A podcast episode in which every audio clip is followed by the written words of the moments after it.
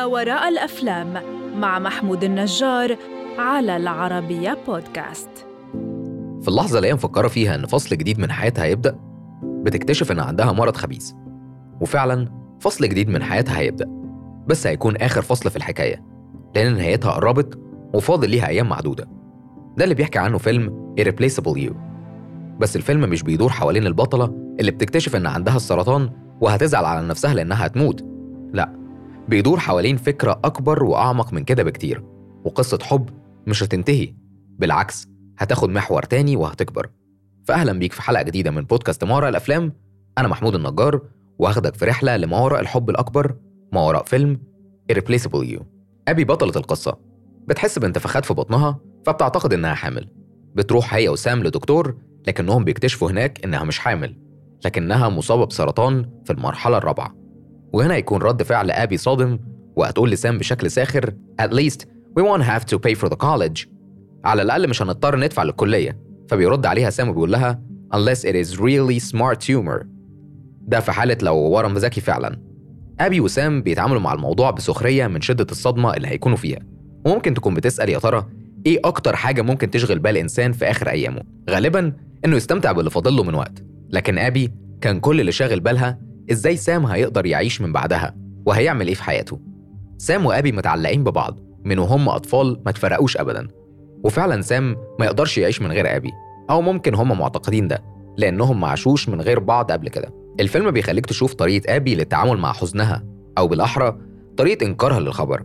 هتشوف إزاي بتدور لسام على حب جديد وإزاي هتدخل مجموعة لدعم المرضى بشكل إجباري لكنها تخسر فيها صديق عزيز.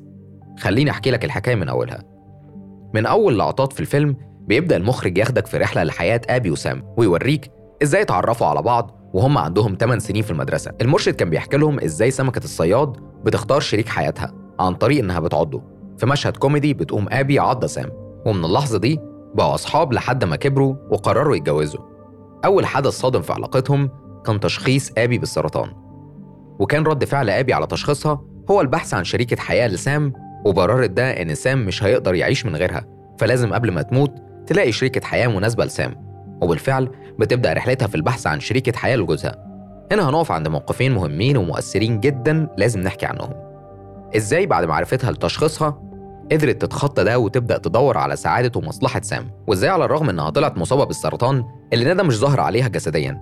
يعني في الأفلام عادة لما بيكون البطل مصاب بالمرض خاصة لو سرطان بيظهر عليه بشكل واضح جدا أعراض. وشكله بيتغير بعد التشخيص وبيبدأ يحصل تغيرات كتير تبين قد إيه هو بيعاني. في فيلم Replaceable You واضح جدا إن تم استخدام المرض هنا كحبكة في القصة مش أكتر. وخلال القصة كلها مش هتحس بتأثير المرض على مسار القصة غير في التوقيت والأشخاص اللي هتتعرف عليهم أبي وهيغيروا من وجهة نظرها في الحياة. لو سألتك هل أبي بتحب سام بشكل مرضي؟ غالبا هتكون إجابتك غلط. لأن لو قلت آه فأنت ظلمت حبهم. ولو قلت لأ فأنت محتاج تسأل نفسك إيه هو تعريف الحب من وجهة نظرك. من أكتر المشاهد اللي هتأثر فيك في بداية الفيلم لما أبي تسأل سام إيه اللي هيحصل لو ما كملناش سوا. والموضوع بينا بقى مستحيل. فسام بيطمنها وبيقول لها إن ده مش هيحصل. وكل ما تقول له حاجة وتعبر له عن إنها قلقانة إن علاقتهم ممكن ما تكملش لأي سبب كان بيطمنها إن كل ده مش هيحصل وبيفضل جنبها. لكن لما أبي جالها المرض هي اللي اتغيرت وبقت تحاول تقنع سام بالارتباط على الرغم إنها لسه موجودة ما ماتتش. وده اللي هيعصب سام جدا لأنه مدرك قد إيه ده مؤذي وإزاي يبقى في حد موجود في حياته في الوقت اللي شريكة حياته بتموت فيه.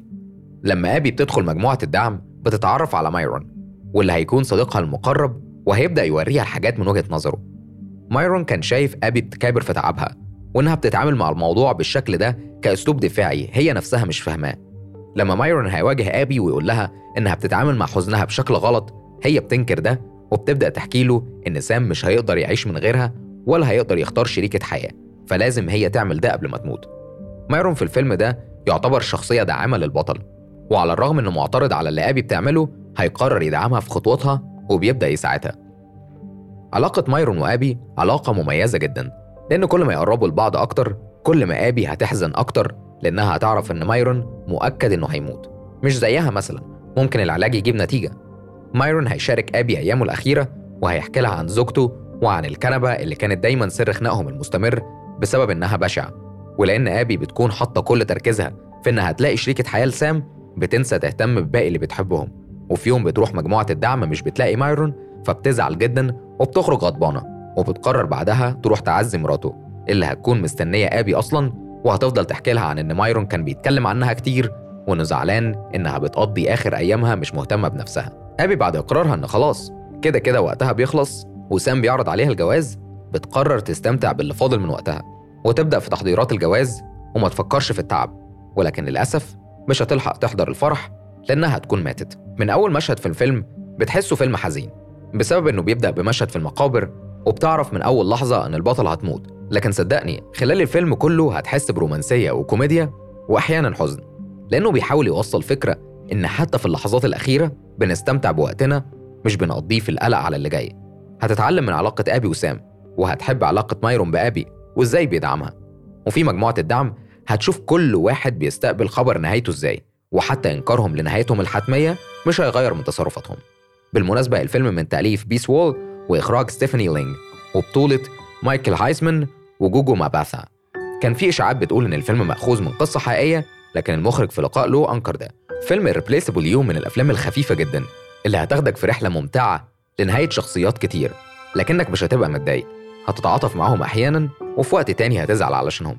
شوف الفيلم دلوقتي واستنى الحلقة اللي جاية. أنا محمود النجار في فيلم جديد من بودكاست مهرة الأفلام المقدم من العربية بودكاست.